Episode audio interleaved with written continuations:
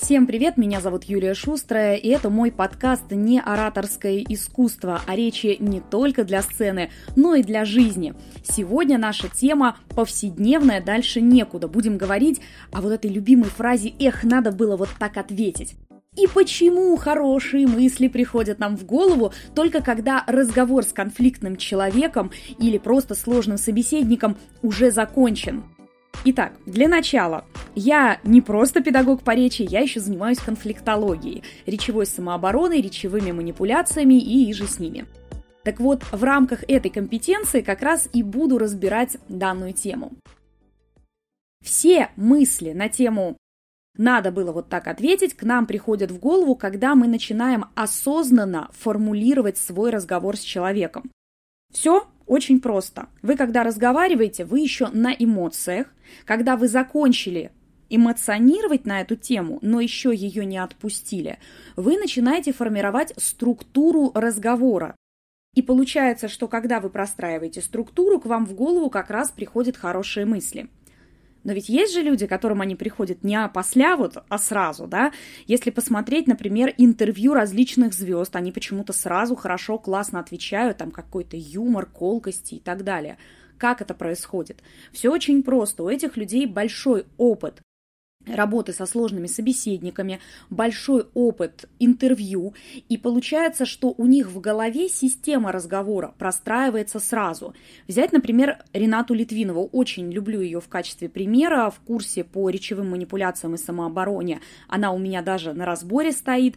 Так вот, у Литвиновой всегда не один прием идет. Вот вы когда смотрите, например, там ролики, как ответить, как дать верный ответ, вы хотите этот прием применить, и вы его не применяете. Почему? Потому что вы хотите один отдельный прием, а у Литвиновой той же – идет не один прием, а несколько подряд. Допустим, она сначала применяет амортизацию, после амортизации у нее сразу идет структурный вопрос с поворотом на собеседника, и получается, что она по порядку применяет не один прием, у нее как минимум идут комбинации из трех, а то и более приемов. Соответственно, ваши все вот эти «надо было вот так ответить», они же никогда не формируются как полноценная такая беседа, да, вот раз ответить, два. Вы вспоминаете конкретный вопрос, на котором затормозили, или конкретный выпад, и на него уже придумываете какой-то оригинальный или остроумный такой ответ. А люди, владеющие системой речевой самообороны, делают не так. Они вылавливают вот эти сложные места в разговоре собеседника и оборачивают их против него. Давайте теперь вот с теоретизирования перейду на практику. Если мы говорим о той же Литвиновой, есть такое ее интервью с Собчак, и там очень круто видно, как она на себя разворачивает всю беседу. Сначала они общаются в плоскости, Собчак задает вопрос, Литвинова отвечает. Но уже буквально через пару минут выясняется, что это Собчак отвечает на вопросы Литвиновой. Вау! При этом Литвинова ни разу не повысила голос, мне кажется, вообще невозможно представить Литвинову, повысившую голос, да? Как она это делает? Амортизация у нее работает как поддавки. То есть она в какой-то момент соглашается со своим собеседником. Да, я странная, но вы считаете маргиналом меня хорошо, будете считать, меня это устраивает. Она как будто бы все время поддается.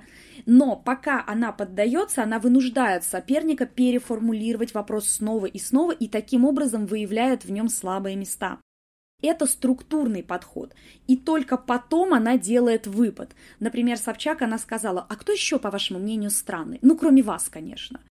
И у Собчак там такие глаза были, она вообще не ожидала подобного поворота. Сейчас, возможно, после того, как я разбрала вот этот диалог Литвиновой, вам покажется, что, ага, я понял, надо сначала поддаться, потом задать вопрос. Но эта структура не придет к вам в голову, когда вы будете в состоянии эмоциональной нестабильности. То есть они вам придут в голову, эти приемы, но опять так же, когда вот, а, надо было вот так ответить, там, применить прием Литвиновой или еще что-нибудь. Это, кстати, не ее прием, они стары как мир. Но как же тогда сделать таким образом, чтобы нужные мысли приходили в голову сразу? И почему, например, э, Литвинова, Воля, да и я, в конце концов, не стрессуем, когда работаем со сложными собеседниками? Во-первых, все очень просто. Давайте объясню. Это работает так. Ты сразу раскладываешь аргументы собеседника на эмоциональные и рациональные. Именно этому мы учимся на речевой самообороне в первую очередь. Мы смотрим, в какой позиции по шкале стоит собеседник. И вам кажется, что это слишком сложно, что вы не будете так с людьми общаться. Нифига. Я так общаюсь практически с каждым человеком. Я сразу оцениваю, в какой позиции он стоит по отношению ко мне. Если вы научитесь это делать, то вопрос, а надо было вот так ответить, он просто не всплывет, потому что вы сразу ответите так, как и хотели.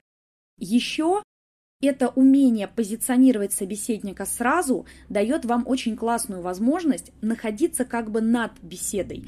То есть человек формулирует сразу в процессе или там, если он был подготовлен, он вам выдает какие-то фразы, а вы все равно в них видите его эмоциональную составляющую.